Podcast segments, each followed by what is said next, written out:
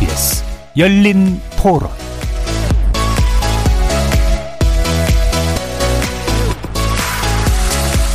안녕하십니까. KBS 열린 토론 정준희입니다.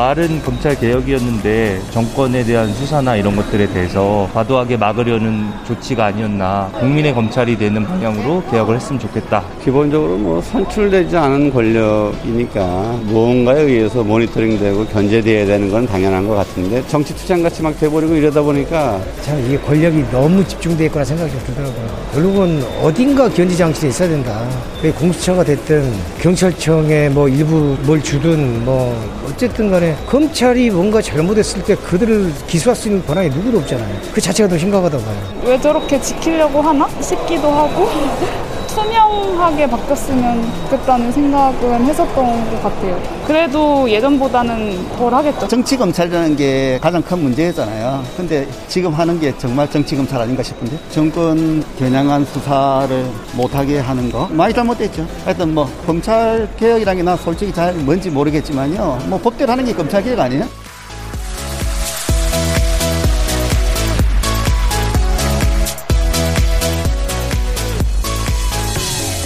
거리에서 만나본 시민들의 목소리 어떻게 들으셨습니까? 오늘 토론 주제는 검찰 고위급 인사 후 폭풍, 검찰 개혁은 어디로입니다. 법무부는 지난 4일 검찰 고위급 인사를 단행했는데요. 현 정권의 마지막 고위급 검찰 인사이자 김호수 검찰총장 체제의 첫 인사였던 만큼 여러 면에서 관심이 모아졌고 특히 이성윤 서울중앙지검장의 고검장 승진권을 두고 법조계는 물론 정치권에서도 평가가 엇갈리고 있습니다.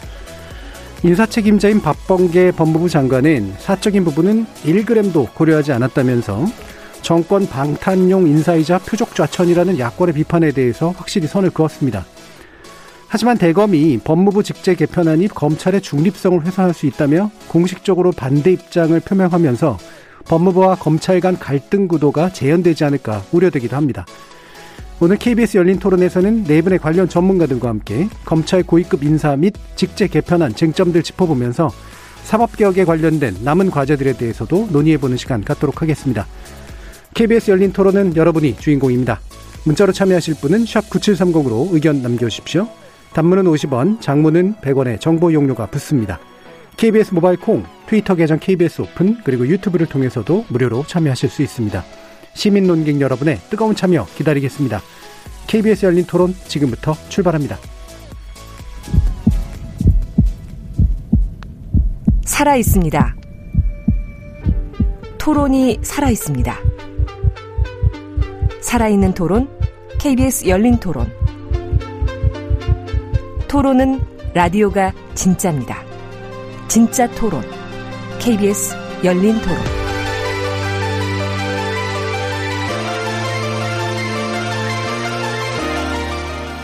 오늘 토론 함께 해주실 네 분의 전문가 소개해 드릴 텐데요. 어, 이럴 때는 꼭 이제 전직 검사로 이제 표현되십니다. 광주지방검찰청 부장검사 출신이시죠? 김경진 전 의원 나오셨습니다. 반갑습니다. 김경진입니다. 예, 그리고 민변 사법센터 검경개혁소위원회 위원장 맡고 계신 김지미 변호사 자리하셨습니다. 네, 안녕하세요. 김지미 변호사입니다. 자, 어느새 전자가 붙었습니다. 더불어민주당 법률 대변인 김함규 변호사 함께 하셨습니다. 네, 안녕하세요. 김한규입니다. 그리고 여기도 전자가 붙었습니다. 대한 변호사의 대변인이셨죠? 최진영 법무법인 CK 대표 변호사 나오셨습니다. 네, 반갑습니다. 최진영입니다.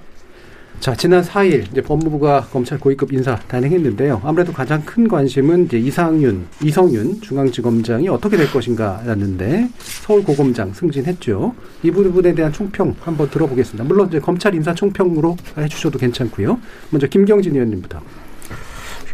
그 역대 어느 정권을 안 가리고 사실은 이제 검찰이라고 하는 것이 권력의 핵심이다 보니까 이 검찰을 장악하고자 하는 시도들이 계속해서 있었는데 그리고 실제로 이제 장악을 했죠 인사를 통해서 근데 문재인 정부는 처음에 이제 집권을 하는 초기에서 자기들은 그렇게 하지 않을 것처럼 얘기를 했는데 예.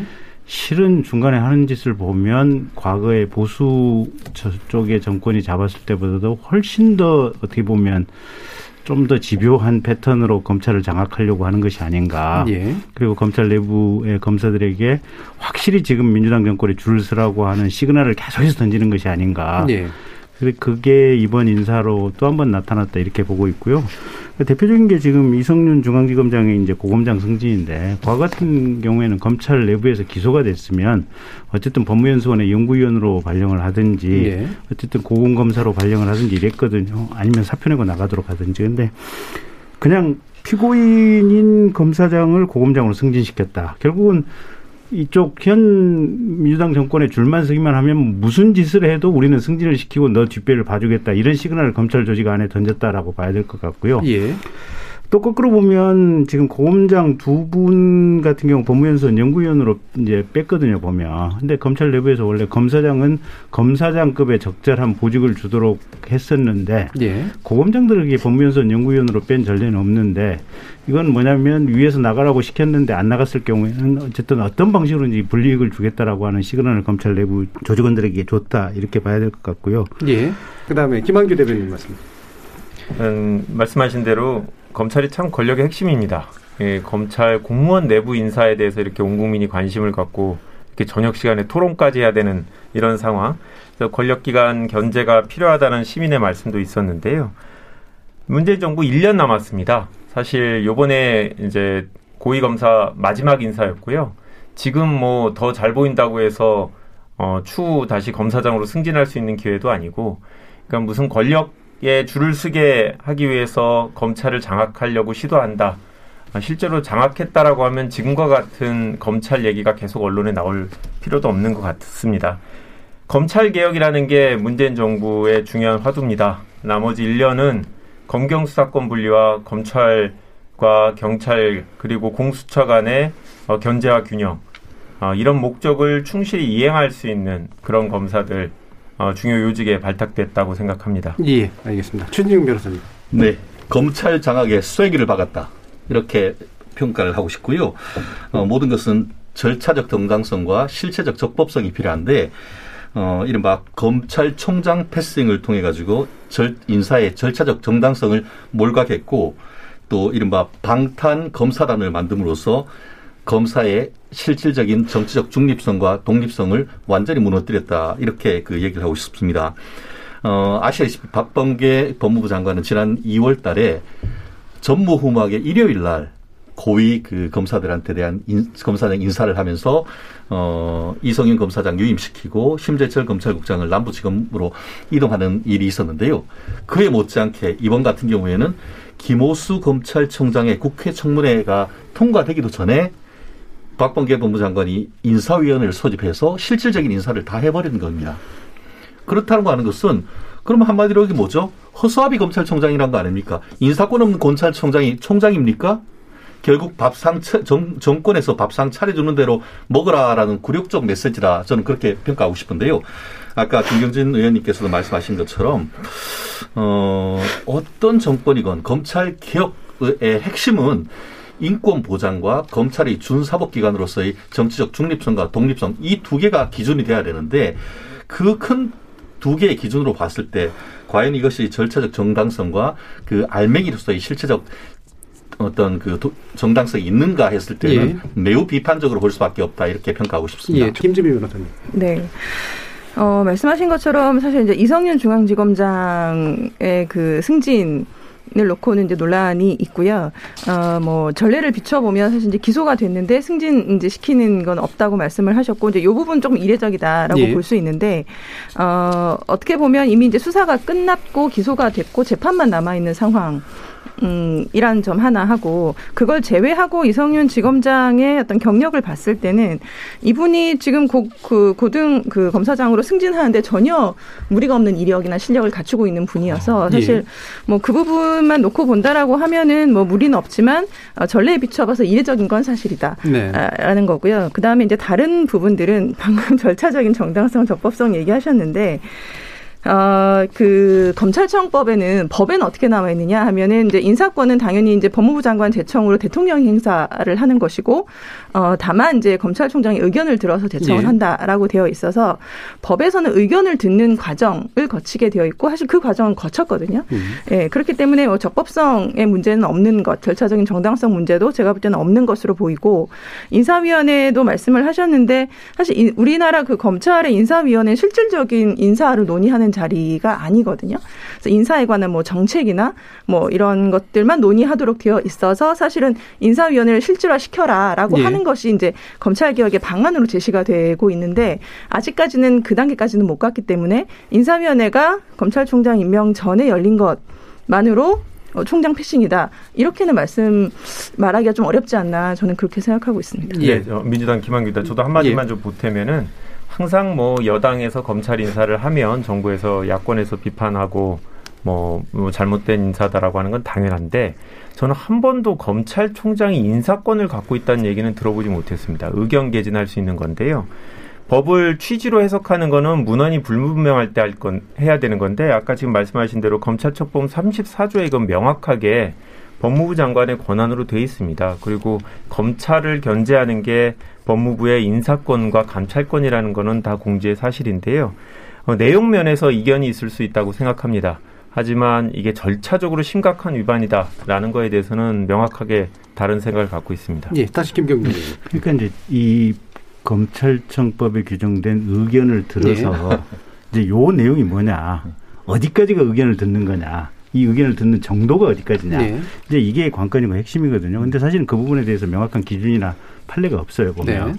그러니까 문재인 정부 이전까지는 실질적으로 한 사람 한 사람의 보직과 이 인사 임용에 대해서 실질적인 협의를 했었는데 문재인 정부 초기까지만 해도 지난번에 윤석열 총장 그때 청문회에서 나와서 얘기한 걸 보면 서울중앙지검장이던 윤석열의 의견까지 청취를 한 것 보면 초창기까지는 얘기 의견을 좀 들었던 것 음. 같아요. 근데 그게 이윤 윤 총장하고 윤 총장하고 이제 좀 이 문재인 문재인 정부하고 불편해지면서 의견을 들여서가 그냥 의견을 들으면 되지. 니들 구체적인 협의를 할 필요 필요한다고 하는 문맥 해석이 어딨냐 이래가지고 처벌했거든요. 그러니까 과거 검찰이 생기고 나서 한 60년간 쭉 해오던 것이 지금 문재인 정부 한 3년 차 때 한 2년 차, 3년 차 요 시점부터 없어졌어요. 음. 그래서 이 부분이 앞으로 사실은 좀 더 규정상 명확 해질 필요성이 있지 않나 싶은데 예. 어쨌든 분명한 것은 최근에는 과거하고는 완전히 다르게 했다. 예. 그래서 이 부분을 좀 명확하게 해야 될 자, 필요성은 그럼 있다. 이 부분은 한번 좀 논의를 네. 해주시죠. 이게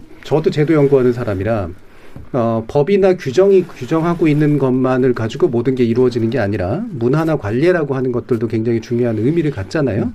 근데 이제 또 검찰 개혁이라든가 하는 얘기를 할 때 관례를 존중하는 게 검찰 개혁에 있어서는 확실히 또 맞느냐 그렇지 않느냐 기존의 관례가 올바랐냐 그렇지 않느냐의 문제도 또한 낮잖아요.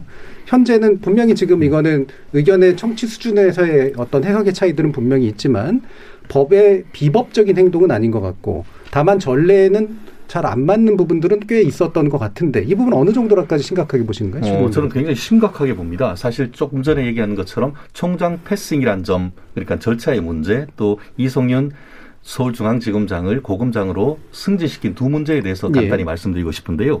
아까 그 김한규 변호사님이 말씀하신 거는 뭐 법은 제가 충분히 어, 알고 있습니다. 그런데 또 하나 검찰청법에 보면 검찰 사무는 검찰총장이 전체적으로 총괄하도록 돼 있습니다. 그렇다고 하면은 그 검찰 사무에는 검찰 인사 사무도 들어가는 겁니다. 그러면 검찰 사무 중에 검사 그 어떤 재판 수사만 들어갑니까?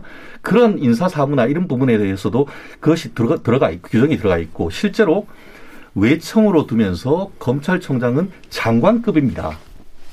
그럼 장관급 검찰총장의 인사권이 그냥 말만 들으면 된, 된다는 게 그게 헌법이고 헌법 정신이고 그, 그것이 그 우리 검찰청법의 정신입니까? 그렇기 때문에 지금 김경진 의원님 말씀하신 것처럼 기존에는 어, 실질적으로 법무부 장관과 검찰총장은 법률적으로 적어도 봤을 때는 동렬에 있는 사람들입니다. 그렇기 때문에 서로 조심스럽고 그렇기 때문에 견제와 균형을 하도록 해왔고 그게 대한민국이 어, 정부가 수립되거나 예. 건국된 이후에 관행으로 와 있는 것인 겁니다. 그, 그, 그것을 통해서 검찰의 정치적 중립성을 하고 그렇기 때문에 살아있는 권력에 대해서도 검찰이 경우에 따라서는 예. 날카롭게 수사를 할 수 있어서는데 이런 식으로 해서 그 이성윤 그 중앙지검장에 대해서 재판에 넘겨진 사람까지도 승진시킨다는 것은 도대체 말 저는 이거 도대체 상식이 그 어거리 그, 그 동의가 안 되는데요. 한 말씀에 예.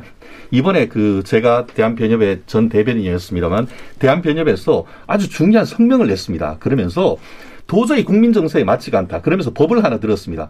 국가공무원법 73조의 3에는 엄정한 공정 그 공직 기강을 확립하기 위해서 재판에 기소된 사람한테는 직위 해제할 수 있도록 되어 있습니다. 아마 기소된 사람을 자리에 두고 승진까지 시킨 것은 아마 검찰 검찰에 있는 이성인 검사 외에는 거의 없을 겁니다. 아마 이것 이 방송 듣고 있는 다른 일반 행정직에서 이런 일이 있었다고 하면은 아마 많은 그 국민들이 분노할 것 같은데요. 자, 어떻게 듣고요. 이런 일이 예. 있을지 저는 정말 도저히 납득할 수가 없습니다. 예, 이게 다들 율사시잖아요. 예, 법률을 하시는 분들이니까 법의 정치를 얘기해도 좋고 취지 해석 다 좋고 그다음에 법에 대한 문헌적 해석도 좋은데 어느 정도까지 경계를 좀 잡아주시는 게 맞는 것 같거든요. 예, 김진 변호사님. 글쎄요. 그러니까 어, 법무부가 이제 검찰을 지휘 감독하는 기관으로서 인사권을 이제 법무부 장관이 가지고 있는 너무나 명백한 거고요. 지금 저, 이제 제가 보기에는 당연히 이제 의견 청취 절차도 다 거쳤고 예. 그 의견이 얼마나 반영됐는지는 사실은 지금 알려진 바는 없는 상황에서 어, 이거를 패싱이다 아니면 뭐 검찰총장을 건너뛰고 그냥 법무부 장관이 독단적으로 인사를 했다라고 과연 말을 할 수 있는 것인가 이번 예. 인사를 놓고 봤을 때 그리고 법무부 장관이 인사할 때 검찰총장하고 협의해서 서로 의견이 맞아야만 인사를 할 수 있다라는 것이 헌법 정신인가라고 하는 거는 저 제가 볼땐 조금 어, 과장이 아닌가 싶고요. 어, 방금 저 어쨌든 변호사 입장에서 제가 봤을 때는 말씀하신 것처럼 일선에서 기소했을 때 뭐 징계를 받거나 예. 하는 경우들이 있거든요. 근데 저는 그런 사건들을 했을 때 이게 기소한 것만 가지고 직위 해제하거나 징계하는 거는 문제가 있다라는 생각을 항상 가지고 있었고 사실 법에 이제 그런 규정이 있다라고 한다면 그것 자체가 오히려 문제일 수 있다 라고 저는 일단 생각이 들고요. 우리 헌법이고 형사법의 대원칙이 이제 무죄 추정 원칙이기 예. 때문에 어 그리고 지금 말씀하셨던 것처럼 사실 인사 그 이게 검찰 사무에 인사가 포함되느냐. 근데 그렇게 하면 사실 굳이 이런 검찰청법 34조를 둘 이유가 없는 거죠. 근데 네. 그런 그 취지를 감안해서 이제 총장의 의견을 들어서 인사를 하도록 하는 거기까지가 저는 딱 마지노라고 보거든요. 예. 그럼 만약 둘의 의견이 맞지 않았을 때 총장의 의견대로 인사를 하지 않았을 때 그럼 그것이 문제냐? 그건 아니라는 거죠. 네. 네. 알겠습니다. 김경진 의원부터 듣고요. 음, 그 어쨌든 그런 것 같아요. 이게 이제 검찰청법의 의견을 들어서가 도대체 무엇이냐 네. 구체적인 양태 이게 보수 정권이건 가령 민주당 정권이건 국민의힘 정권이건 이게 달라서는 안 되잖아요. 음. 그렇잖아요. 항상 똑같아야 될 거 아니에요. 보면. 이왕이면 예. 예. 그러면 이 기준을 좀 명확히 세워야 될 것 같아요. 차제. 음. 음. 어디까지 청취, 어디까지 총장의 의견을 구체적으로 들어야 되는지, 예. 그리고 총장과 장관의 의견이 다를 경우에는 저도 기본적으로 이거는 검사에 대한 인사권은 정, 정치 권력을 장악한 대통령이 행사를 하는 거고 그건 네. 부득이한 일이라고 음. 봐요. 그거는 이거는 뭐 선출된 권력 권력이니까. 네. 근데 선출된 권력도 지금 함부로 하지 말라고 지금 의견을 들어서라고 음. 하는 이 단서 조항을 집어넣은 거거든요. 네. 보면. 그래서 이 부분 의견 청취과 관련된 내용을 상세적으로 상세하게 뭔가 좀 규정하는 뭔가 그 어떤 법무부령이라든지 네. 시행령이라든지 훈령이 만들어져야겠다. 그리고 음. 이 부분은 앞으로 한번 이 기준이 만들어지면 앞으로 정권에 상관없이 이대로 가야겠다. 이건 분명한 것 같습니다. 예. 근데 법도 바뀌고 영도 바뀌는 거라. 음. 아니 근데 최소한 지금 예. 의견을 들어서는 예. 수십 년째 똑같아요. 음. 예. 그러니까 의견을 저... 들어서라고는 법 자체는 지금 수십 년 똑같고 문재인 정부 들어와서도 그 법 조항이 바뀐 적은 없어요. 예. 근데 다만 의견을 듣는 내용이 옛날 정권 특히 문재인 정권 초반까지만 해도 구체적으로 다 들었어요. 예. 근데 문재인 정부 한 2.5년 차부터는 아 니들 그냥 우리 마음대로 할까 그냥 듣는 신용만 할까 지금 이렇게 간 거거든요. 예. 그러면 도대체 어디까지가 의견을 들어서의 제대로 된 모습이냐 이건 구체적으로 네, 구체할 규정, 필요 있다. 예, 규정으로 정립해 놓아야 될 필요성은 분명히 있는 그래야지 구속력을 어느 정도는 마련할 필요가 있다. 예, 예. 김학윤 대표님. 예전에 법무부 장관하고 검찰총장이 밀실 호텔 밀실이건 어디든 얘기할 수 있었던 건 검찰 선배이기 때문이죠. 되게 편한 사람이고 누가 누군지 서로 다 아는 사람이기 때문에 쉽게 그 자리에서 협의가 됐을 텐데요. 지금은 법무부 장관이 검찰 출신이 아니기 때문에 그 자리에서 한 명 한 명의 인사 어, 기록을 보지 않고 협의할 수가 없는 상황이고 저는 그게 옛날 문민통제처럼 검찰도 비검찰 출신이 어, 검찰 권력기관을 통제하게 해야 된다라는 문재인 정부의 방침이라고 생각합니다. 그 다음에 저도 검찰 사무에 대해서 궁금해갖고 오기 전에 검찰청 사무기구에 관한 규정을 봤는데 안타깝게도 검사에 대한 인사 규정은 없었습니다. 저도 혹시 모르는 게 있어서 찾아보려고 했는데 예. 그건 전혀 좀 다르다고 생각하고요. 변협에서 성명한 것 것도 봤는데 저도 변호사의 한 명으로서 상당히 부적절한 성명이라고 정치적인 성명이라고 생각합니다. 이 검사 출신의 협회장께서 오셔갖고 이런 식으로 검사 검찰 인사에 대해서 협회 의견들을 전혀 확인하지 않은 상태로 하는 것 자체가 저는 정치적인 행위라고 생각합니다. 예, 알겠습니다. 이게 나중에 정말 우리 김한규 변호사님이 소속된 정당이 야당이 되더라도 김 변호사님 말씀의 취지가 똑같은 흐름으로 그대로 갔으면 하는 일관됐으면 네. 하는 예. 그런 바람을 전해 봅니다. 알겠습니다. 네. 자, 그러면 이 일부에서 사실 또 중요하게 지적해야 되는 게 사실 이 부분이거든요. 사실 이 부분이 좀 더 궁금한데, 아, 지금 이제 직제 개편안에 관련해서 이제 갈등 양상처럼 보도되고 있는 게 실체적으로 맞느냐 그렇지 않느냐부터 해서 그다음에 어떻게 가는 게 옳으냐라는 문제로까지도 이제 복잡하게 좀 얽혀 있긴 합니다. 이 부분 다시 그럼 김한규 변호사님 한번 말씀 들어볼게요. 뭐 갈등이 있는 건 분명한 것 같습니다. 이 대검 입장에서는 일반 형사부 아, 검사들도 소위 말하는 6대 직접 수사 대상 범죄에 대해서 수사할 수 있게 해야 된다. 그리고 그런 것들은 대검 자체의 규정, 예구나 지침으로 해갖고 최종적인 의사결정은 검찰총장이 하도록 한다. 예. 라는 게 이제 검찰의 입장이고 법무부는 아 이거는 업무 분장의 차원이다. 어떤 사람이 직접 수사를 하고 어떤 사람이 공소유지를 전문을 할, 할 건지는 인사권의 영역이고 그렇기 때문에 이거는 어, 검찰청 조직 개편 안으로 다뤄야 될 부분이다. 이렇게 견해가 직접적으로 나눠지는 것 같은데요. 저는 법무부의 입장이 맞다고 생각합니다. 저는 가장 지금 이 시점에서 법무 검찰 관련해서 실제로 업무를 하는 변호사로서 어려운 게 검경 수사권이 분리되고 나서 사실 혼란이 되게 많거든요. 근데 이제 장기적인 목표는 모두 다 동일하게 생각하는 텐데 검찰의 직접 수사 범위를 축소하는 겁니다. 그렇다고 하면 직접 수사할 수 있는 전담 부서를 두는 게 취지에 맞고 그 취지가 맞다고 하면 그 부서에 속하지 않은 사람들은 되도록이면 수사를 하지 않고 반드시 해야 될 특별한 사정이 있으면 상급 기관인 인사권자의 승인을 받는 게 그게 취지에 맞다고 생각합니다. 예. 최경님. 어, 정말 법무부가 법이, 법을 무시하는 법무부를 하고 있는 것 같습니다. 그 무슨 말이, 무슨 말이냐 하면은 헌법의 영장, 그러니까 우리가 그 다 법조인입니다만 수사의 핵심은 강제 수사죠. 강제 수사는 이제 구속 영장, 체포 영장, 영장과 관련되는 권한은 헌법이 검사에게 주고 있습니다. 한마디로 수사의 핵심적인 역할을 헌법은 검사에게 주고 있는 것입니다. 그런데 지금까지 이번 정부는 어떻게 보냐 하면은 지나치게 어떤 비대한 검찰 권력이 어떻게 보면은 남, 지나치게 남용되고 있다라고 하는데 좋습니다. 남용된 거 견제해야 됩니다. 그렇지만 견제를 하고 그것을 제한을 해야 되지만 검찰 권력 권한의 핵심적인 것을 못하게 한다라고 하면은 그거는 굉장히 좀 문제인 것인데요. 말씀드린 것처럼 검사에 대해서는 이른바 검수완박 검찰 수사권 완전 박탈이라는 목표를 가지고 가다 보니까 사실상 이미 검찰의 수사권은 거의 다 없어지고 대부분 다 그 국가수사본부로 넘어갔고 또 고위공직자에 대한 거는 공수처로 넘어갔고 사실은 여섯 개밖에 안 남았습니다.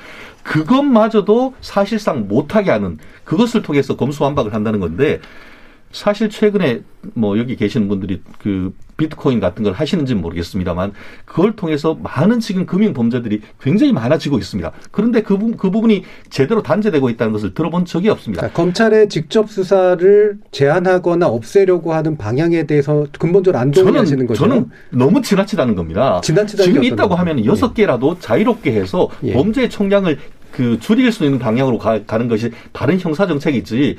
지금 검찰이 있는 남은 그 마, 것마저도 사실상 지금 법무부 장관 내지 검찰총장이 틀어쥐고 사실상 허받고 조사를 하라고 한다고 하면은 그런 것이 과연 살아있는 권력에 대한 수사를 할 수 있도록 하는 것이냐. 그렇기 때문에 이것이 말은 검찰 개혁이라고 하지만 실 검찰 개혁이라고 쓰고 검찰 장악을 하려고 한다라고 예. 하는 것이 바로 그러한 점이라는 것이죠. 자, 그러면 법률가로서 어떻게 해석하세요? 이게 법무부가 권한을 행사, 지금 이제 인사권의 영역으로 나눈 것이다. 그러니까 다시 말하면 역할을 분담한 것이다. 라고 얘기하는 쪽과 그게 아니라 이거는 완전히 수사권을 못하게 이제 완전히 지휘를 법무부 장관이 하겠다는 거다. 이게 지금 대립되는 거잖아요. 그렇습니다. 지금 현재의 규정이 오히려 법을 무시하는 것이고 나아가 지금 일부 법률가 같은 경우에는 검찰총장이나 이 검찰 그 법무부 장관이 일일이 간섭하면은 그 자체가 직권남용 내지 직무유기가 될 수 있다고 얘기를 자, 하고, 하고 있기 때문에 이 이와 같은 대해서 철회돼야 된다 봅니다. 김경주 의원님께서 어떻게 보시나요? 지금 저는 어쨌든 이 기본적으로 보면 검사 수사를 총장의 승인을 받고 하라라고 하는 것은 과잉이긴 하지만 문제는 있지만 합법이긴 해요. 그런 예, 훈령이. 내려간다면. 근데 예. 검사가 인지하거나 검사 수사를 하는데 법무부 장관의 승인을 받고 하라고 하는 조항은 이건 위법적인 조항이에요. 예. 그래서 만약에 이 위법적인 조항이 규정으로 만들어지고 그 규정에 따라서 구체적으로 법무부 장관에게 승인 요청이 올라갔는데 불승인을 했다. 예. 아마 그 법무부 장관 다음번에 재판받을 거예요. 예. 저도 동의합니다. 예. 그러니까 지금 아까 이제 그 지휘의 범위가 이제 그 아, 해당하지 않기 때문이다라고 보시는 그렇죠. 거죠. 이게 법무부 장관이 기, 기본적으로 행사할 수 있는 권한이 아니에요. 보면. 예. 예. 김지미 변호사님은 어떻게 돼요? 그러니까 이거 지금 이 논란의 그 핵심은 검찰을 어떤 기관으로 보느냐. 예. 그러니까 지금 우리가 수사권 조정을 통해서 뭐 6대 범죄라고 하는 것들만 이제 수사 개시를 검찰이 할 수 있고 나머지는 경찰로 다 넘겼잖아요. 그 취지, 이 문재인 정부 검찰 개혁의 기조는 어 검찰을 뭐랄까 어떤 수사를 지휘 감독하고 뭐 기소하고 공소 유지하는 그런 이제 법률 전문가 아, 조직으로 만들겠다라는 예, 게 이제 방향은 취지이고 그렇죠. 예. 수사는 그래서 이제 수사 전문 기관인 경찰로 이제 넘기겠다라는 게 이제 취지예요. 그런데 지금 대검에서 나오고 있는 반발도 그렇고 보면 검찰은 수사기관이다라는 전제에 있거든요. 검찰은 수사기관인데 왜 수사를 못하게 해? 이제 이런 그 바탕 하에서 지금 이게 반발이 나오는 것 같은데 거기서부터 이제 생각이 달라지니까 사실은 어, 계속해서 달라지는 얘기들이 나올 수밖에 없는 것인데 지금 수사권 조정이 된 마당이고 아까 여섯 개밖에 안 남았다라고 하신데 저는 여섯 개나 남았다라고 생각하거든요. 사실은. 근데 그게 이제 개수로 우리가 따질 수 없는 것이 여섯 개라고는 하지만 거기에 뭐 경제 범죄 들어가고 부패 범죄 들어가고 공직자 범죄 들어가고. 사실 그런 범위들이 우리 법에서 부패 범죄라고 해서 뭐뭐뭐라고 한다라고 하는 게 없어요, 사실은. 그래서 뭐가 부패 범죄냐? 경제 범죄는 뭐가 경제 범죄냐? 우리 그 형사 사건에서 가장 많은 사기 횡령도 다 경제 범죄라고 할 수 있거든요. 그러니까 사실 너무 많이 남겨 놓은 상황이고 예. 애초에 이렇게 남겨 놓고 나서 어 나중에 직제를 통해서 이것을 어 검찰이 뭐랄까 조금 음 자제하거나 할 수 있는 그런 직제를 만들겠다라고 하는 취지였던 것 같고 제가 보기엔 직제 개편이 늦었죠. 수사권 조정이 1월에 이미 시작이 됐는데 검찰은 미동도 않고 그대로 그 조직을 계속 유지를 하고 있었단 말이에요. 그러니까 우리가 겉에서 보기에는 검찰의 직무 권한이 대폭 줄어든 것 같이 보이는데 여섯 개 밖에 안 남았다고 하시고 나머지 그럼 많이 떨어져 나갔는데 검찰은 왜 그대로지? 그럼 예전에 직접 수사 담당하던 그 많은 인력들은 지금 못 한다고 하는데 그 사람들은 어떻게 되는 거지? 이제 이렇게 생각할 수 있잖아요. 그래서 그 인력들을 조정해야 되는 것은 사실은 수사권 조정과 동시에 했었어야 되는데 어, 그렇게 하지 못했던 걸 이제 이제라도 예. 한다는 것이고요. 네, 그게 이제 지금 현재 정해진 법적 한계 안에서 이루어지느냐 사실 이 부분이 쟁점이잖아요. 예, 예. 그렇게 보면 어, 지금 나와 있는 건 뭐냐면, 그니까 그 이 여섯 개 범죄 우리가 특히 이제 직접 수사 뭐 영역이라고 하는 이 부분을 취지는 반부패 수사부가 있는 데서는 반부패 수사부에서 해라라는 예. 거. 근데 지금 반부패 수사부 자체 직접 수사 부서를 계속 축소해 왔어요. 그러니까 검찰의 수사 역량을 계속 좀 줄이는 방향으로 어, 검찰 개혁 일환으로 계속 그렇게 해 왔었고 반부패 수사부가 많이 줄었거든요. 그래서 지금 이제 서울 중앙하고 대구 광주 정도밖에는 없고 다른 데는 직접 수사를 예. 할수 있는 아예 부서 가 없는 상황입니다. 그렇기 때문에 그러면은 직접 수사 못하는 부서에서 마음대로 여태까지처럼 할 수는 없는 것이니 하고자 한다면 총장의 승인을 얻고 예. 그마저도 뭐 없는 작은 지청 같은 데서는 예, 총장이 요청하면 법무부 장관이 검토해서 그러면 따로 조직을 만들어서 그러면 직접 수사를 하도록 해라라는 건데 그러니까 이게 제가 볼 땐 크게 문제가 될 것 같지는 않고요. 사실 그 그리고 이 어, 직접 수사를 꼭 검찰이 해야 되느냐, 검찰이 수사를 못하면 범죄 대응 역량이 줄어드느냐. 그렇지는 않습니다. 예, 그 부분은 이제 약간 다른 차원의 문제인 거고 이제 굉장히 아까 심각하게 이건 재판 받을 수 있다라는 얘기를 네. 해주셔서 다시 한번 조금, 조금 더 말씀드릴까요? 예. 그러니까 이게 법무부 장관의 승인을 받고 수사를 하도록 한다면 이건 예. 법무부 장관이 직접 구체적인 사건에 대한 수사지휘권을 행사를 하는 거예요, 보면. 음. 그래서 이게 형사소송법하고 검찰청법의 원리상 있을 수가 없는 지금 규정을 만드는 거고, 검사라고 하는 것은 물론 지금 형, 형사소송법의 6대 범죄 플러스 시행령에 정하는 범죄에 대해서 수사하도록 돼, 할수록 돼 있기는 하지만 예. 어쨌든 기본적으로 이제 시행령으로 정하는 범죄까지 수사를 하는 검사는 기본적으로 아직까지 현행법상은 수사기관으로 지금 정해져 네. 있어요.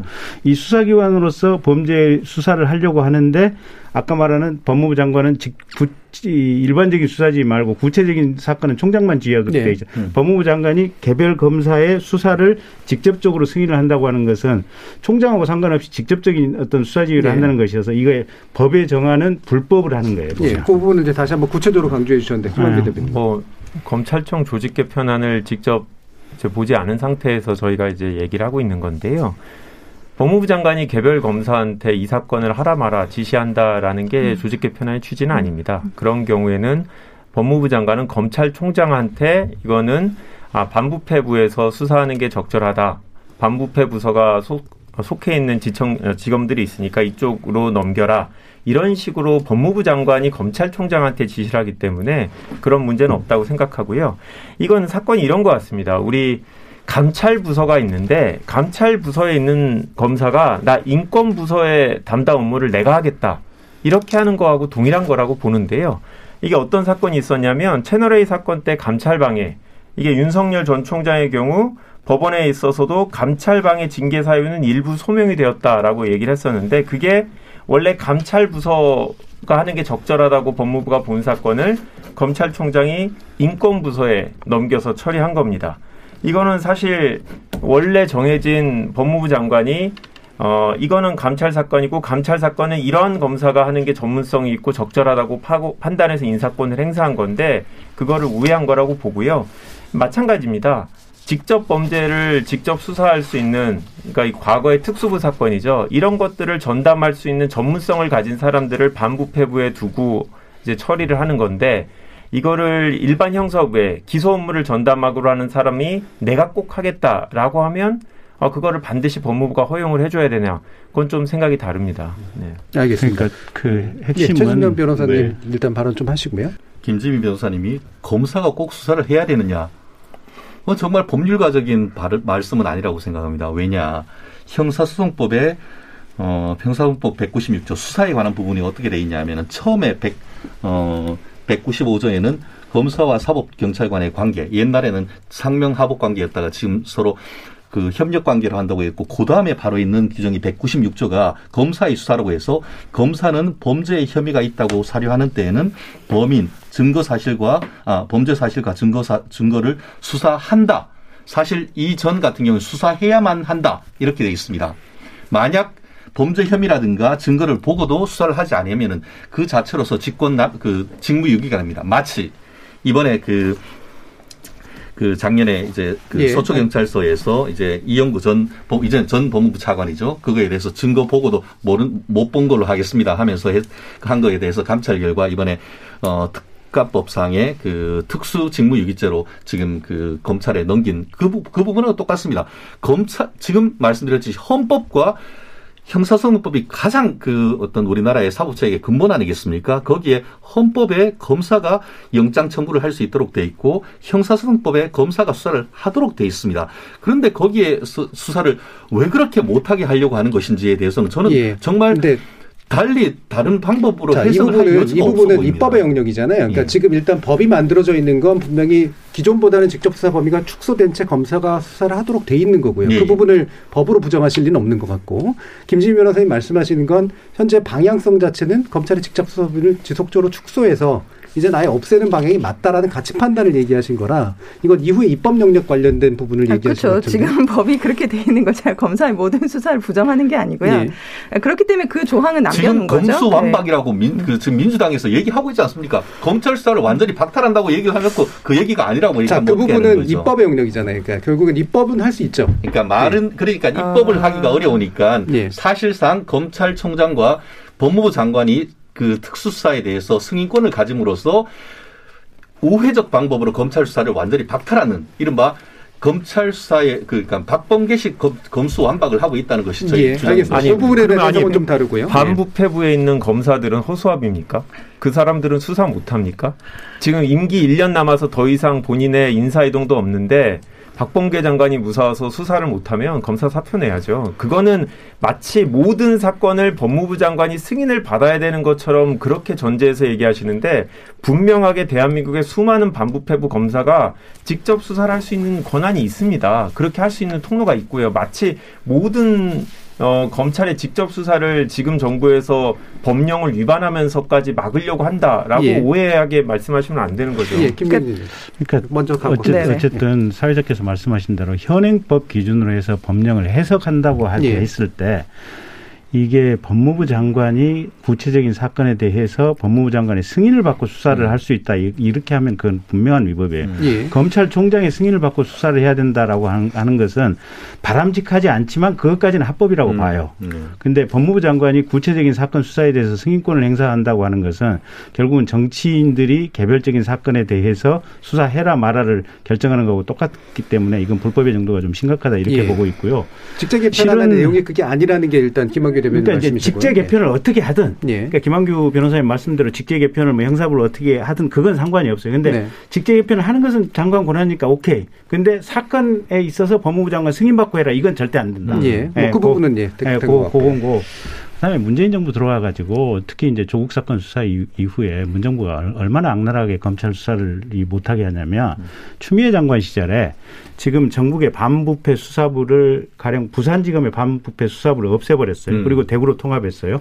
그다음에 광주, 전주 같은 경우는 광주는 남겨놓고 전주는 없애버렸 없앴을 거예요. 그러니까 전국의 반부패 수사부가 지금 다섯 개인가 일곱 개인가 지금 저도 정확한 숫자는 기억이 안 나는데 대부분 다 없애버렸어요.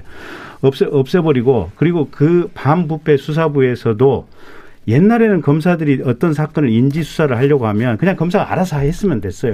그러니까 검사장이나 지청장한테 저 이런 사건 첩보가 들어왔는데 인지 수사 시작하겠습니다. 하면 어 그래 잘해봐. 옛날에는 그랬거든요. 검사장이나 뭐 수사비 필요 없냐 뭐 대충 이런 반응이었고 근데 지금은 정보가 들어오면 반부패 수사부에서 인지 수사를 하려면 검찰총장에게까지 보고를 해야 돼요. 그래서 대검 반부패 수사부장이 일단 그걸 인지를 해서 총장 승인을 받고 야 그러면 수사 시작해 지금 이렇게 돼 있거든요. 근데 어떤 위험이 있냐면 반부패 수사부장이나 검찰총장이 정권에 어떻게 보면 너무 친화적인 사람이 있다 이러면 수사 시작 단계부터 이미 정권과 관련된 사람한테 그 수사 정보가 넘어갈 수 있는 거예요. 보면. 예, 거기까지 그래서- 듣고요. 예, 김지민 변호사님. 그러니까 이게 직제 개편안 말씀하신 것처럼 김학규 변호사님 말씀하신 것처럼 저희가 직제 개편을 보지 않고 이제 그 기사로 나온 것만 보고 얘기를 해서 아마 조금 오해가 있는 것 같은데 제가 이해하는 직제 개편안은 뭐냐면 말씀드린 것처럼 직제 개편의 필요성 충분히 있고요. 그러니까 그 반부패 수사부, 어, 이른바 직접 수사를 할 수 있는 부서가 있어요. 그래서 예. 직접 수사를 하겠다라고 했을 때 이게 지금 법에는 어, 이렇게 직접 수사가 제한돼 있는데 예전처럼 직접 수사를 마구 할 수도 있는 상황이 있을 수도 있으니 총장이 들여다봐라라는 거고 예. 사실 총장은 지금도 구체적인 사건 수사 지휘 다 하고 있기 때문에 그리고 이거는 구체적인 사건의 수사 지휘도 아니거든요, 사실은. 그래서 어느 부서에서 이 수사를 할 것인가를 결정하기 예, 거기 직접 때문에 예. 예. 그래서 이 부분 뭐 총장이 그 승인하는 거에 대해서 사실 저는 아무런 문제가 없다라고 예. 생각하고 그럼 법무부 장관이 하는 거는 문제가 있느냐? 법무부 장관이 직접 수사를 하라 하지 마라가 아니고요. 어, 총장이 요청해서 봤는데 이게 어, 이 청에는 직접 수사 부사가 없- 부서가 없어. 근데 이거 수사를 해야 될 필요성이 있어. 그러면 수사를 할 수 있는 팀을 따로 만들어서 하라.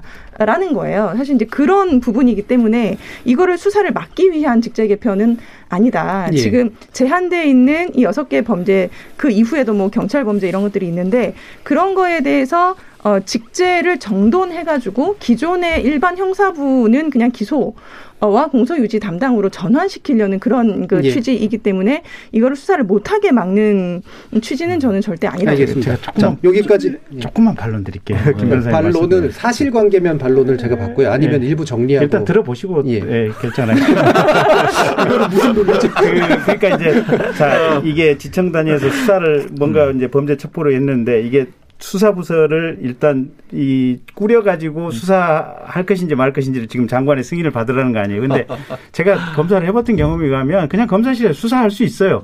굳이 수사부서 꾸릴 필요 없어요.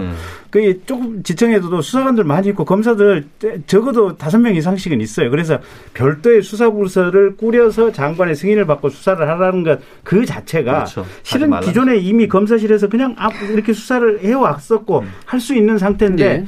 별도의 수사를 하는 것을 부서를 만드는 만들고 그 거기에 관련해서 승인을 받으라고 하는 것이 일종의 법무부 장관이 수사를 하지 못하도록 하는 간접적인 잠탈 방식의 어떻게 보면 검찰에 대한 통, 통제다 이렇게 볼 수밖에 예, 없는 거예요. 그거는 이제 해석이고 다만 지휘권을 어떻게 쓰느냐의 문제는 또 법적인 문제는 좀 다르게 지금 얘기가 되는 근데 것그 같고요. 법적인 문제가 섞여 있는 거예요. 그게. 예, 알겠습니다. 자, 일단 일부 순서는 이 정도로 좀 마무리해야 될 것 같은데요. 어, 2부에서 검경수사권 조정 등을 포함한 어떻게 하면 검찰 개혁의 적정한 이제 궤도 위에서 마무리가 좀 가능하냐라는 부분에 대한 논의를 해보도록 하겠습니다. 여러분께서는 KBS 열린 토론과 함께하고 계십니다. 토론이 세상을 바꿀 수는 없습니다. 하지만 토론 없이 바꿀 수 있는 세상은 어디에도 없습니다.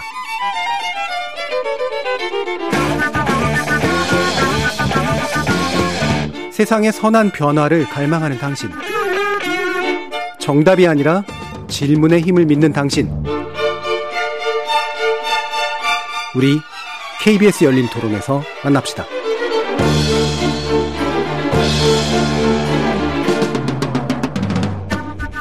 KBS 열린 토론 검찰 고위급 인사와 검찰개혁 진로 문제를 놓고 최진영 변호사, 더불어민주당 법률대변인 김만규 변호사, 그리고 민범 사법센터 검경개혁 소위원회 위원장 김지미 변호사, 그리고 부장검사 출신이신 김경진 전 의원 이렇게 네 분의 전문가와 함께 하고 있습니다. 어, 이게 좀 큰 이야기를 먼저 할지 작은 이야기를 먼저 할지를 좀 고민하고 있는데 시간이 많지는 않아서요. 일단 쟁점으로 얘기가 일부에서 마쳤기 때문에 쟁점으로 그럼 뒤집은 쟁점. 이번에는 공수처가 이제 문제 제기하고 있는 검찰에 대해서 이 부분을 가지고 한번 좀 짚어보죠.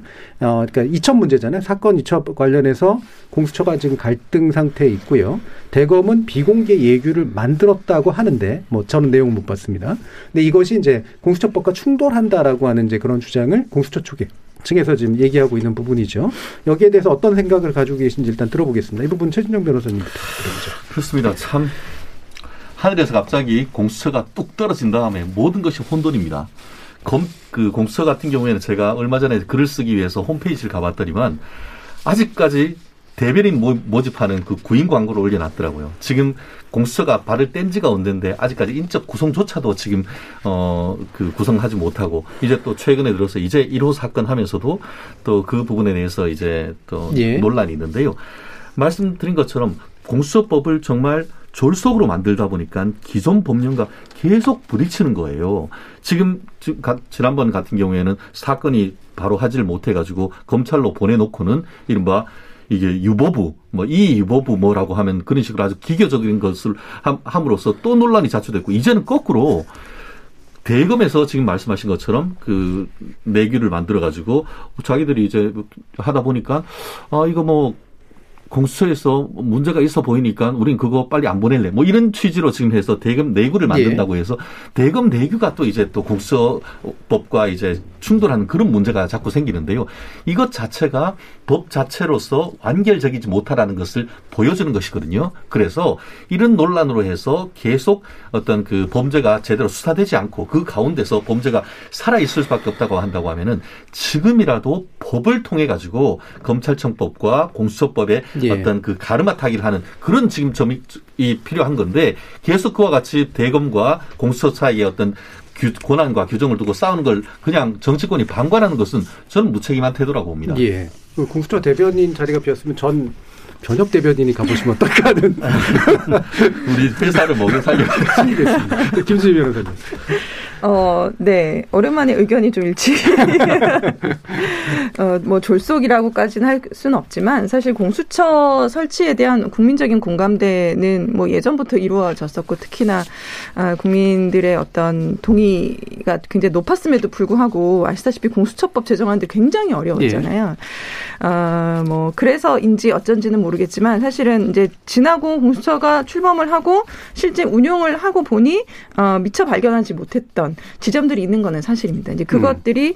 대검과의 어떤 관계나 업무 조정 영역이 특히나 지금 두드러지고 예, 있는데 그렇죠. 저는 이제 법의 어떤 불비 뭐 미비한 점도 원인이 되지만 또 하나는 어떻게 이렇게 대검이 사사건건 이렇게까지 할 수 있을까 싶을 정도이긴 하거든요. 예, 법의 그러니까 불비를 활용하는 측면도 있겠네요. 그러면. 네, 아주 음. 잘 활용을 하고 네. 있는 것으로 보이고 지금 말씀하셨던 이 비공개 예규 같은 경우는 어 이게 뭐그 공수처 법에는 뭐라고 돼 있냐면 다른 수사 기관이 이제 공수처 그러니까 그 영역에 속하는 범죄 혐의 발견하면 공수처에 이첩해야 되거든요. 예. 그건 이제 당연한 거죠. 공수처 관할이기 때문에 관할로 보내야 되는 건데 지금 대검에서 만든 비공개 예규에서는 우리가 한번 수사해보고 혐의가 있으면 보내겠다라는 거예요. 그러니까 수사를 공수처가 하도록 하는 게 법의 취지인데 예. 우리가 먼저 수사해보고 뭐 우리가 뭐 보낼만 하면 보내겠다 이제 이런 그렇죠. 거거든요. 사실 이거는 정면으로 법을 위배하는 거죠. 근데 이런 예규를 이제 비공개로 만들어놔서 사실은 만든지도 모르고 이게 2월달에 만들어졌다는데 예.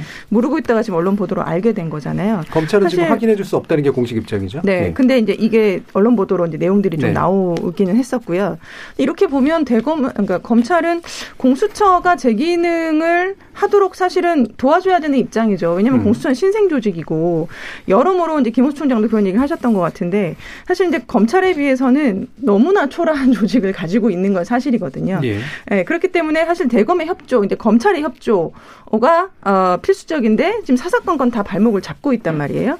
그래서 그런 것들 이제 그 검찰하고 공수처가 협의해서 갈 수 있는 부분들도 협의가 안 되고 있고 그렇기 때문에 저도 일단은 최진영 변호사님 의견처럼 어, 이렇게 좀 법에서 빠진 부분들은 법으로 이거를 개정해서 만들어 놓지 않으면 사실 검찰은 어 이거 우리가 법에 없는 건데 우리가 알아서 할 거야라고 네. 계속 이렇게 나올 것 같아요. 그래서 어 이참에 그냥 법에서 필요한 부분들은 좀 조정을 해가면서 어, 개정을 하는 것이 맞다. 그것이 지금의 갈등을 근본적으로 해결할 수 있는 네. 방안이다라고 생각하고 있습니다. 그 김 변호사 방금 얘기해 주신 것 가운데서 어떤 부분은 법이 명확하지 않기 때문에 이제 검찰 측에서 이제 그 빈 구석을 활용하는 부분도 있지만 어떤 부분은 비법적이라고 이제 얘기하셨잖아요. 어느 정도 선에 가깝다고 보시나요? 이그 비공개 예규 내규를 활용하는 방식은?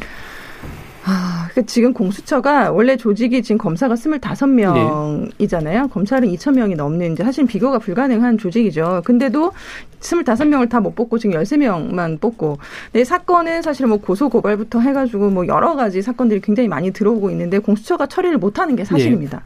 예. 네, 그런 상황에서는 어 당연히 이제 수사를 경찰이나 검찰의 협조를 요청할 수밖에 없는 것이고, 근데 법의 취지는 어 특히나 아그 공수처가 기소를 담당하도록 한 범죄가 예. 있잖아요. 예. 판사, 검사, 경무관급 이상 경찰관에 대해서는 특별히 이거는 공수처가 기소를 하라라고 하는 거기 때문에 법은 애매하게 규정이 되어 있지만 수사를 요청했으면 수사 끝나고 기소할 수 있도록 공수처에 보내는 게 저는 법의 취지라고 생각하거든요. 예. 사실 그러지 않기 때문에 지금 유보부 이첩 과 같은 이제 공수처가 어, 어떻게 보면 무리수를 둘 수밖에 없는 상황도 생기는 거고 특히나 검사 범죄에 대해서 검찰이 놓지 않고 우리가 알아서 할게라고 하고 있는 이 비공개 예. 예규도 그런 것이고 그러니까 이게 수사권 조정 국면에서는 검찰하고 경찰이 어, 이렇게 약간 갈등이 있을 것이다라는 게 충분히 예측이 됐었고 이것을 대통령령이나 뭐 법무장 그 법무부령으로 많이 그 규정을 해놨어요, 사실은. 예. 근데 공수처는 이럴 거라고 사실 예상을 잘 못했던 것이 아닌가 싶고. 예, 김경진. 네. 그 일단 법을 개정해서 부족한 부분, 불명확한 부분을 메꿔야 된다. 적어도 100% 동감한 네. 당연한 얘기고요. 그럼 현행법 기준으로 봤을 때 예. 해석상 어떤 예. 거냐? 지금 현행법은 검사에 대한 범죄를 발견하면 검찰이든 경찰이든 이게 공수처로 무조건 이첩하도록 돼 있지 않습니까? 예. 그러니까 공수처에서 전속적으로 기소 불기소를 결정한다라고 법조문이 돼 있는 게 아니고 음. 이첩해야 한다라고 돼 있어요. 그래서 지금 기존에 검찰 검사 관련된 사건들 특히 뭐 김학의 무슨 불법 출금 뭐 관련된 사건들 검찰에서 공수처로 다 일, 차로 이첩을 했었던 사건들 음. 아니겠습니까? 그렇죠. 예. 1차 이첩을 했는데 공수처에서 우리는 수사할 준비가 안 돼 있다. 음. 그러니 그냥 다시 니네들한테 보낼 테니까 니네들이 수사를 해가지고 다시 우리한테 보내주라. 그러면 우리는 결정만 할게. 지금 요 얘기거든요. 음. 근데 검찰 얘기는 아니 법의 현행법상 일, 이첩하라고 돼 있고 그래서 우리는 이첩을 했다 법 그대로. 근데 니들이 지금 수사할 능력이 안 된다 그래서 다시 우리한테 보낸 거 아니냐. 그럼 1차 이첩 하라는 대로 했고 그걸 또 이첩해야 된다고 하는 그런 규정은 없다. 예. 그러면 공수처가 지금 현행 공수처법상 검사에 대한 이 수사 기소 여부 그다음에 불기소 결정 여부가 공수처의 전속적인 권한이라고 법문에 명확하게 안 돼 있으니 음. 일 1차 원, 법에 정해진 대로 했다가 다시 돌아온 것은 우리가 결정할 수 있는 것이 아니냐. 음. 이게 지금 대검찰청의 입장이에요 보면. 예. 그럼 어느 입장이 맞느냐? 저도 잘 모르겠어요. 저도 음. 잘 모르겠고 그건 이제 법 해석을 통해서 지금 명확히 돼야 되고 최근에 어쨌든 검찰에서 일부 검사도 기소했지 않습니까? 음. 그래서 그 피고인이 된 검사들 같은 경우 지금 이 기소 권한이 없는 검사가 기소를 했으니까 공소 자체가 무효라고 예, 지금 예. 법원에다 주장을 하고 있고 심지어, 법원에서 판결이 예. 나면은 그 부분이 명확히 가르마가 타지겠죠. 예. 명확히 가르마가 타질 텐데 어쨌든 제가 볼 때는 공수처가 이게 자기들이 능력도 없는 상태에서 아니 가령 봐, 봐요 이, 이쪽에서 수사를 수사한 수사한 사람이 머릿속에 그리는 거 하고 그 다음에 수사가 끝나고 나서 받은 사람이 머릿속에 생각 생각 생각하는 결론하고 다르면 어떡할 거예요. 이게 그래서 이걸 니들이 수사를 하고 최종적인 판단은 우리 우리가 할 테니까 그냥 기록만 넘겨라 이렇게 하는 것이 대단히 비효율적이고 위험한 거예요. 물론 이제 예. 이거는 법을 만들 때 그 부분에 대해서 부족하게 만들었던 저를 포함한 20대 국회의원들의 불찰이긴 해요. 책임이긴 한데 어쨌든 현재 상태에서 그러면 한 번 이첩했다 그 공수처로부터 되돌아온 사건을 검찰이 우리가 수사하고 우리가 내, 그 수사 결과에 따라서 내린 내, 내면의 양심에 따라서 검사로서 결정을 하겠다고 하는 부분이 그러면 그 검찰 내부의 그 규정이 잘못됐다고 볼 수 있느냐 그건 아닌 것 같아요. 예. 일단 이제 법은 불명확한 건 맞다. 다만 둘 사이의 싸움은 해석의 여지는 여러 가지로 충분히 있는 것 같고 잘 모르겠다. 아니 다만 어쨌든 분명한 것은 공수처가 결론 내리려면 자기들이 잡고 수사를 하면 예. 돼요. 예. 그리고 그 검찰이 그것 가지고 뭐라고 하지는 하지는 예. 않아요. 보면. 궁극적으로는 그런데 이제 공수처가 할 수가 없는 것 같다. 그냥 이렇게까지 얘기를 해주셨는데 몸집이 있으신데 막 왔다 갔다가 여러 번 됐습니다. 이첩이 몇 번 됐는지 잘 모르- 모르겠는데 액션이 굉장히 커졌어요. 예, 김한규 네. 대표님 말씀 듣죠. 네, 김경진 변호사님께서 아주 잘 이해할 예. 수 있게 시각적으로 설명을 해주셨는데 경찰 검찰도 예를 들어서 중요한 참고인이 서울중앙지검 사건의 참고인이 제주도에 있다. 그러면 기록을 제주도에 보내서 제주지검에 있는 분이 참고인을 제주도에 소재한 참고인을 조사해 갖고 기록을 다시 넘겨주는 경우도 있습니다. 경우에 따라서는 아예 제주지검으로 넘겨서 하는 게 적절할 경우에는 그렇게 부탁을 하는 경우도 있고요. 이 공수처하고 검찰의 관계도 그렇게 생각할 수 있다라고 생각하고요. 저는 이 법의 취지, 저는 이게 그렇게 논란의 소지가 있는 조항이라고 생각하지 않았는데 수사처에 입첩해야 된다. 그러면은 종국적으로 수사처가 최종적인 결정을 해야 된다라는 게 취지라고 생각하고 공수처의 존재 이유 자체가 검찰이 자기네 식구들에 대해서 직접적으로 수사하지 않을 우려 때문에 존재하는 목적이 되게 크지 않습니까? 그렇다고 하면 일부 범위를 수사 위탁받아서 했다 할지라도 그건 수사기관 간에 서로 신뢰하고 편의적으로 일부 권한을 부탁한 거지 최종적인 권한은 공수처의 존재 목적을 생각을 하면 공수처가 검찰에 대해서 기소 여부를 결정하는 게 너무나 당연하지 않을까 싶은데 만약에 이 조항 갖고 해석 이제 여지가 있다고 하면 법을 예. 개정하면 좋겠죠. 그런데 공수처법 개정하는 건 정말 지난한 일이 아닌가 싶기 때문에 일단은 공수처가 검사에 대한 수사와 최종적인 기소 여부를 결정할 수 있게 하는 게 맞다고 생각합니다. 근데 문제는 지금 공수처가 그 공수처로 접수된 사건들 있잖아요. 그거 그것도 상당 정도는 지금 검찰로 그냥 다시 예, 얘기를 넘기면서. 이거 우리 아예 관여 안 할 테니까 네. 니들이 수사하고 니들이 알아서 결정해 지금 이래버리고 있는 상황들이거든요 보면 예. 그러니까 이게 사건을 그런 그런 식으로 지금 이렇게 선별해서 하는 건 잘못된 거고 예. 차라리 검찰 경찰 법원에 대해서는 모든 수사부터 결정까지 네. 그냥 공수처가 알아서 전속적으로 하겠다 차라리 이렇게 가는 게 맞아요 보면 예. 제가 그 이 부분과 관련해 가지고는 저도 법률가기 때문에 법 해석을 한번 해보겠는데요. 음. 기본적으로 검찰과 이 그 공수처는 마치 어 경찰과 검찰이 요즘 동등한 관계인 것처럼 예. 검찰과 공수처도 대등한 기관입니다. 누가 감나라 배나라 할 수 있는 상급 하급 기관이 아니란 점. 나아가 다른 관, 그 다른 기관으로 보내는 걸 이른바 타관 송치 결정이라고 합니다. 근데 기본적으로 타관 송치는 종국 결정입니다. 그게 무슨 말이냐면 올 그 아마 변호사 하시기 때문에 다들 해보셨을 텐데 올해 1월 달에 우리 그 검찰청에서 오는 문자로 아주 그냥 정신이 없었는데 뭐냐면은 검찰에 고소해난 사건들을 검찰이 경찰로 옮기면서 타관 송치했다라고는 문자를 거의 뭐 따발청처럼 다다다다다다 왔는데요. 예. 결국 보내놓고 나서 또 대- 가지고 와 이렇게 못하는 겁니다. 한번 빠이빠이 하면 그걸로 결, 그 종국 결정이란 것이 우리 법조계의 일반적인 해석입니다. 그렇기 때문에 아까 얘기하는 것처럼 굉장히 기교적으로 해가지고 우리는 사건을 다시 보내는데 그것은 최종 권한은 나한테 있으니까 수사만 해서 보내. 이거는 사실상 이 타관 송치의 최, 종국 결정의 성질에 반하고 나아가 그런 식으로 이걸 법을 운영을 하면은 마치 공수처가 검찰 위에 있는 듯한 그런 어떤 효과가 있을 수 있기 때문에 네. 적어도 현재 어떤 법률 운영에 있어 가지고는 한 번 보내면은 그 기관에서 최종 결정하는 것이 적어도 현재까지는 그것이 조금 더 맞는 해석이 아닌가 싶은데요. 그렇기 때문에 이 부분에 있어서 국회가 가름말을 타야 된다고 하는데 사실 지난하다 저는 그렇게 생각 안 합니다. 민주당이 못하는 게 어디겠습니까? 패스트트랙 통해 가지고 이걸 다 해놓고 법 제정까지 해놓고 법 개정하는 걸 못한다. 저는 그거는 그렇기 때문에 민주당이 현재로서는 어 무책임하다는 그 어떤 비난을 받는 것이 바로 그 부분이라고 저는 예. 생각합니다. 전반부는 굉장히 법률적이셨는데 후반부 갑자기 정신이 그러니까 법 개정을 왜 빨리 안 했냐고요. 예, 네. 그러니까 이거 요 예. 부분에 관련해서 뭐 견해는 다를 수 있는데 아까 예를 든 거는 저는 좀 달리 생각하는데 그거는 검찰의 직접 수사 범위가 줄어들었기 때문에 6대 범죄가 아닌 것들은 더 이상 수사를 할 수가 없어서 경찰한테 넘긴 거죠. 그래서 그 사안하고 지금 공수처하고 검찰 간의 뭐 사건 기록이 왔다 갔다 하는 거하고는 좀 다르지 않나 생각합니다. 예. 김지 변호사님 혹시 네, 아, 네. 계속 말씀드리지만 이거를 그냥 그 공수처가 기소할 수 있는 범죄를 전속적으로 한 글자만 넣었으면 사실은 예. 문제될 게 없는 건데 음. 근데 그게 빠져 있으면서 이제 이 해석이 다양하게 나오거든요. 그런데 처음에 그 아시겠지만 처음에 공수처가 뭐 법무검찰 개혁이도 그렇고 공수처에 대해서 그 권고를 내릴 때는 공수처의 수사 대상 범죄는 다 기소할 수 있는 거였거든요. 근데 이게 이제 정치권에서 타협에 타협을 거치면서 기소할 수 있는 범위가 줄어들었잖아요.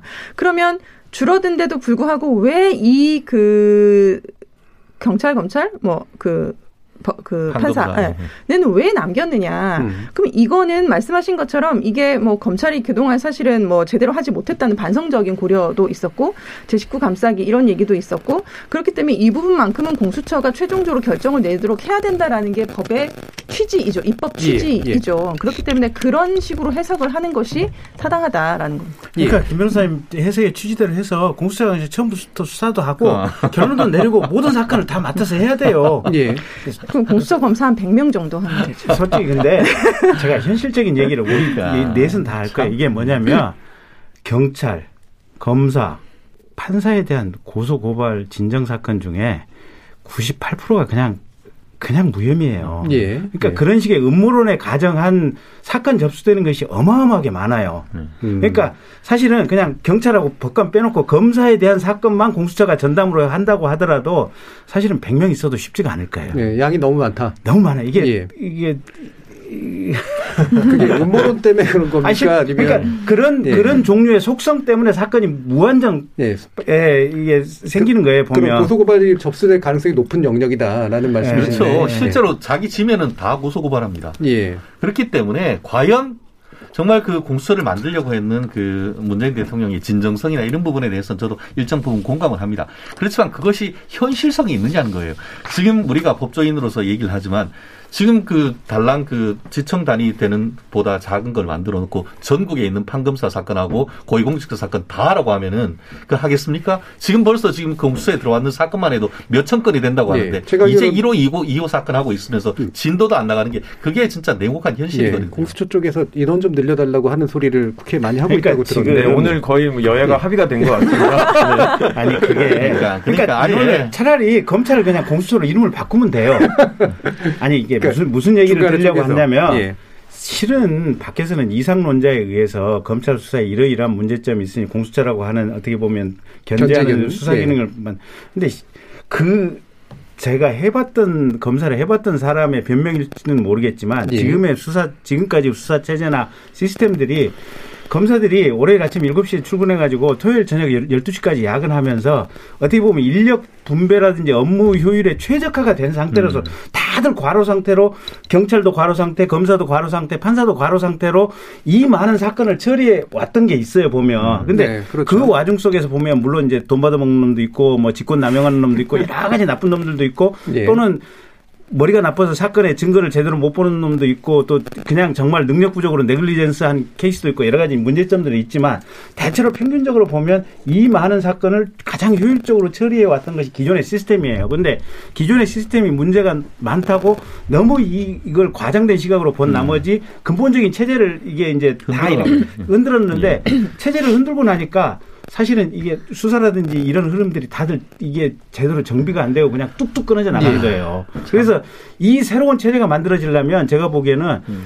앞으로 한 20년 이상 혼란, 혼란을 겪어야 돼요. 이게 예. 이 아마추어 민주당 정부가 뚝뚝뚝뚝 분질러 버린 거예요, 보면. 예. 저희 실무가들은 정말 하, 정말 답답한데 고소 고발해도 사건 진행이 안 됩니다 지금. 자, 갑자기 뒤에 가서 하소연과 이렇게 감성들이 이렇게 좀 네. 난무하고 있는데 네, 김영규 대변인.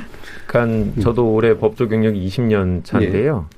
익숙하죠. 기존의 검찰, 법원, 변호사 이렇게 3륜으로 돌아가는 게 익숙하죠. 공수처가 생겨서 불편할 수도 있고 검경 수사권 분리가 돼 갖고 경찰이 직접 수사를 해서 불편한 거 있습니다. 당연히 기존 법조인들은 불편할 텐데요. 보다 나은 사법 체계라고 생각해서 공수처가 여야 합의로 만들어졌다라고 하면 아, 아마 당분간의 불편함은 잊혀지고 새롭게 법조계로 들어오시는 분들은 이게 자연스럽게 익숙하고 이게 익숙해지 어, 이런 식이 이제 더 그게 정답이라고 생각할 텐데 최근에 6대 범죄로 검사 의 수사권이 줄어들어서 검사들이 업무가 많이 줄어들었습니다. 당연히 줄어들 수밖에 없겠죠. 하던 것들이 경찰로 많이 갔기 때문에 그래서 기존 사건들에 조금 더 관심을 갖고 집중력을 갖고 어, 또 업무 시간도 좀 줄어들었다고 합니다. 장기적으로는 이제 검찰의 신규 충원이 줄어들 수밖에 없습니다. 6대 범죄로 네. 줄어들었기 때문에 그러면 아까 말씀하신 대로 공수처가 인력을 확대해서 앞으로는 이제 기존의 검찰로 지원했던 신입 법조인들이 공수처로 많이 들어가서 공수처가 좀 능력이 아니 그러니까 인력이 보강이 되면 지금 말씀하는 혼란이라는 건 20년까지 가지 않고 저는 2, 3년 내에는 충분히 어, 근데 어, 정리가 될 거라고 제가, 생각합니다. 여기서 이제 시간이 다 돼서 잠깐만요. 제가 예. 아까부터 자꾸 네. 검찰에 있는 이제 차장이나 부장하는 후배들 만나서 얘기 들어봤더니 이제 김한규 변호사님 말씀대로 최근에 예. 조금 검찰이 조금 업무가 느슨해졌대. 네. 옛날만큼 야근 안 해도 된대요. 네. 네. 근데 검찰도 이게 인력 조정을 하려고 해도 이게 머리가 뒤통수가 땡기는 게 뭐냐면 경찰에서 자체 이제 무혐의 종결한 사건들 있잖아요. 예. 그럼 검찰에서 최종적으로 이걸 리뷰하는 음. 하도록 지금 형사소송법에 조항이 돼 있잖아요. 근데 경찰도 갑자기 지금 업무가 확 늘어나고 음. 사람은 이제 경찰도 수사과를 다 피해간다는 거예요. 음. 보면 능력 있는 사람들을. 그러면서 경찰이 사건이 이게 지금 무혐의 종결도 안 되고 그냥 pending 수사 중으로 계속 경찰 음. 수사 중으로 돼 있는데 이게 어느 시점부터는 이게 종결이 되기 시작할 거 아니냐라고 본다는 거예요. 그럼 보면 이게 검찰에서 어쨌든 와서 다시 리뷰를 해야 되는데 이 리뷰 가 언제부터 시작될 것인지 그리고 이 리뷰 인력이 얼마만큼 필요할 것인지에 대해서 아직 아직은 감이 안 잡힌다는 거예요. 그래서 음. 검찰 내부에서도 요게 한 2, 3년은 지나봐야 이 리뷰와 관련돼서 어느 정도 업무 flow가 될 것인지 이게 공개가 나온다는 또이 측정이 가능할 네. 거라는 네. 거예요. 보면 지금 그 검찰 후배들하고 그래도 그래, 그래서 얘기하시나 보네. 이게 옛날에 세종대왕이 조그만 이 세금 하나 개편하려고 그래도 경상북도 정해 놓고 한 20년씩 시범 실행 해보고 한 거예요. 보면 예. 뭐 제도의 개선 네. 과정에 과정에서 생기는 여러 가지 문제들 뭐 다 지적해 주셨는데요. 잘못하면 이제 소셜 사랑방이 될 것 같아가지고 이제 마무리를 바로는 또 다른 두 분께 한 1분 정도씩 들어보겠습니다. 뭐 자연스럽게 지금 이제 그 2부 토론이 검찰개혁 마무리였는데 예. 저는 사실은 이 수사권 조정이나 공수처 설치가 사실은 정말 대단한 그 성과라고 생각하거든요. 그런데 지금 이제 계속 다른 개혁을 얘기하고 있어서 이 성과가 조금 죽는 그런 어, 모양새는 좀 안타깝게 생각하고요. 민주당이 사실은 대단한 성과를 이뤘 고 이 성과를 안정화시키고 안착시키는 것이 네. 검찰 개혁 마무리 이제 수순으로 들어가야 되고 지금은 뭐 새로운 제도를 얘기할 건 아니다라고 이제 개인적으로 생각하고 있어서 지금 뭐 검찰 경찰의 수사권이 넘어가서 혼란스럽다고 말씀하시는데 그렇지 않은 사건들도 있어요. 저는 사건이 빨리 끝나서 너무 좋았던 음. 사건들도 많이 있거든요. 그래서 검찰에 갔는데 그냥 바로바로 바로 기소되고 하니까 굳이 검찰 다시 안 가도 되고 너무 좋더라고요. 그래서 그런 면들도 있고 그래서 이것들이 이제 리뷰 뭐 20년씩 걸리지는 않을 것 같고 같고 사실은 어, 올해 정도 지나고 나면 1년 정도 하면 어느 정도 유의미한 데이터가 나올 수 있다라고 예. 생각하거든요. 그래서 이것들에서 제도의 허점이 무엇인지 좀 보완해야 될 것은 무엇인지를 가려서 이런 것들을 보완해 나가는 예, 차분히 보완해 나가는 작업이 이 정권에서 마지막으로 해야 되는 검찰 개혁의 그 어, 작업이 아닌가라고 예. 생각합니다. 최진영 변호사님. 어, 검찰 개혁의 목표가 뭐였습니까? 저는 검찰 개혁의 목표가 실종됐다 이렇게 얘기하고 싶은데요. 어, 검찰 권한을 줄이는 건 좋습니다. 그렇지만 그렇게 하다 보니까 거꾸로 지나치게 경찰의 권한이 비대해졌고 경찰은 그나 검찰은 그나마 물론 뭐 일부 정치 검사도 있습니다만 그래도 이제 옷 벗고 나오면은 사실은 변호사도 할 수 있는 그런 부분이 있어서 상당 부분 강골 검사는 들어봤습니다. 근데 강골 경찰이란 말은 제가 들어본 적이 없습니다. 사실은 이번에 어떤 문제가 생겼습니까? 이영구 차관 사건에 대해서 사실상 어떻게 보면 증거를 보고도 이거 못 본 걸로 하겠습니다 하면서 예. 사실상 뭉개버리는 그런 일이 있었지 않습니까? 그래 놓고 6개월인가 지금 조사해 놓고 달랑 결과 나오는 것이 지금 경사, 경위도 아닌 경사급 한 사람에 대해서 특수 직무유기죄로 해서 그 기소를 한 기소 의견으로 보낸다고 해놓고 그 사람 그 외에는 아무런 책임지지 않- 않는다는 이런 코미디적 상황 이것이 바로 오히려 더 검찰 검경 수사권의 어떤 개혁이라고 하지만 오히려 개악이 된 부분이 지금 보이는 것이 아닌가 하는 생각이고요. 예. 나아가 아까 얘기했던 지금 그 공수처 같은 경우에도 물론 저희가 공수처 처음 시작했기 때문에 공수처 처장님 말씀처럼 국민들의 지지와 성원 조금 봐주는 시간이 밀월 관계가 필요합니다. 그렇지만 그 사람들은 프로페셔널이에요. 그런데 지금 그 검사라고 그 뽑아나는 사람들이 다른 특수부 검사한테 지금 그 검찰 수사- 수사에 대해서 교육받고 있는 이런 코미디 같은 현실을 도대체 어떻게 누가 책임지란 말이에요. 그 사이에 예. 늘어난 것은 대한민국의 범죄 총량이다. 이런 부분에 대해서 신속한 어떤 프로페셔널리즘으로서의 접근하는 방식이 좀 필요하다고 봅니다. 음, 예. 어, 저 다른 두 분도 간단하게 네, 한번 들어볼까요? 음. 저는 이제 민주당에 소속돼 있지만 민주당 인물이 뭐 범죄를 저질렀는데 수사를 받지 않도록 힘을 써주거나 그러기를 바라고 싶은 마음 전혀 없습니다. 그런 부분에 대한 아무런 관심도 없고요. 저는 많은 정당원들이나 지지자들이 동일한 생각이라고 합니다. 생각할 겁니다. 저는 검경 이제 수사권 분리 장기적인 과제인데 이 검찰 개혁의 본 목적이고 이거는 어, 남은 1년 동안 수행할 수 있을지 아니면 21대 국회 남은 3년 동안 할 수 있을지 아니면 보다 장기적인 과제로 할 수 있을지 모르겠습니다. 하지만 우리가 비록 불협화음이 있었지만 공수처법을 만들어서 권력기관을 견제해야겠다라는 부분에 대해서 정치권이 많이 합의를 했고 저는 역사를 진보하는 거고 그 진보의 한가운데 저희가 서 있다고 생각합니다. 성공적인 아, 마무리가 됐으면 좋겠고 정치를 하는 민주당에서 정치를 하는 한 사람으로서 저는 검찰이 상당히 두렵습니다. 언제든지 제가 특수수사의 대상이 될 수 있다라는 그런 불안함을 갖고 정치를 하고 있는데요. 이런 불안함을 다른 국민들이 갖지 않도록 권력기관 견제가 영원히 지속적으로 우리가 관심을 갖고 지켜봤으면 좋겠습니다. 예. 김경진 죄진 거 없으면 불안할 거 없고요. 그다음에 죄도 지- 만들기도 하는 부분도 있는 것 같긴 어, 한데. 만들면 법원에서 무죄 예, 판결 그렇죠. 해줍니다. 문제는 법원이 하는 겁니다. 뭐 압생영장도 판사가 발부하고요. 예. 구속영장도 판사가 발부하고요. 조국 사모님 1심에서 저 징역 4년 실형 선고한 것도 판사가 선고했고요. 어쨌든 저는 민주당 정부 들어와서 개혁이라는 이름으로 이렇게 사법제도를 망가뜨리는 것은 처음 봤다. 그리고 정치 권력이 검찰 수사에 대해서 이렇게 개입을 해서 수사를 못하고 못하게 하는 것도 처음 봤다. 그래서 다음번에 정권이 바뀌고 나면 또 국회가 바뀌고 나면 제- 되돌릴 것은 되돌리고 또 그다음에 지금 이제 어떻게 보면 변화를 준 부분 중에 긍정적인 부분은 또 찾아서 그냥 거기서 발전시키고 그래야 될 필요성이 있는데 지금 민주당 정부가 했던 것들은 너무 미숙하고 제대로 된 개혁이라고 보기는 어렵다라는 게 제 관점입니다. 알겠습니다. 네, 마무리 발언들도 굉장히 좀 색깔이 다르긴 했습니다만 잘 들었습니다. KBS 열린 토론 그럼 이것으로 모두 오늘 순서 마무리하겠습니다. 오늘 토론 함께 해 주신 김경진, 김지미, 김한규, 최진경 변호사님 네 분 모두 수고하셨습니다. 감사합니다. 고맙습니다.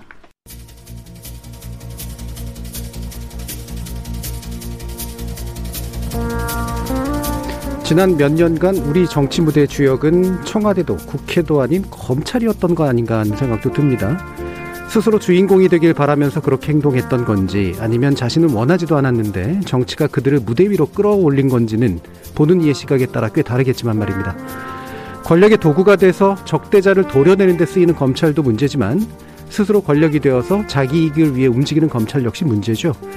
어떤 식으로든 그들이 정치 무대의 주인공 자리에서 벗어나서 개성 있는 조연 역할에 성실히 임할 수 있기를 바라는 마음 청취자들도 별 다르지 않을 거라고 믿습니다. 참여해주신 시민 논객 여러분 감사합니다. 지금까지 KBS 열린 토론 정준이었습니다.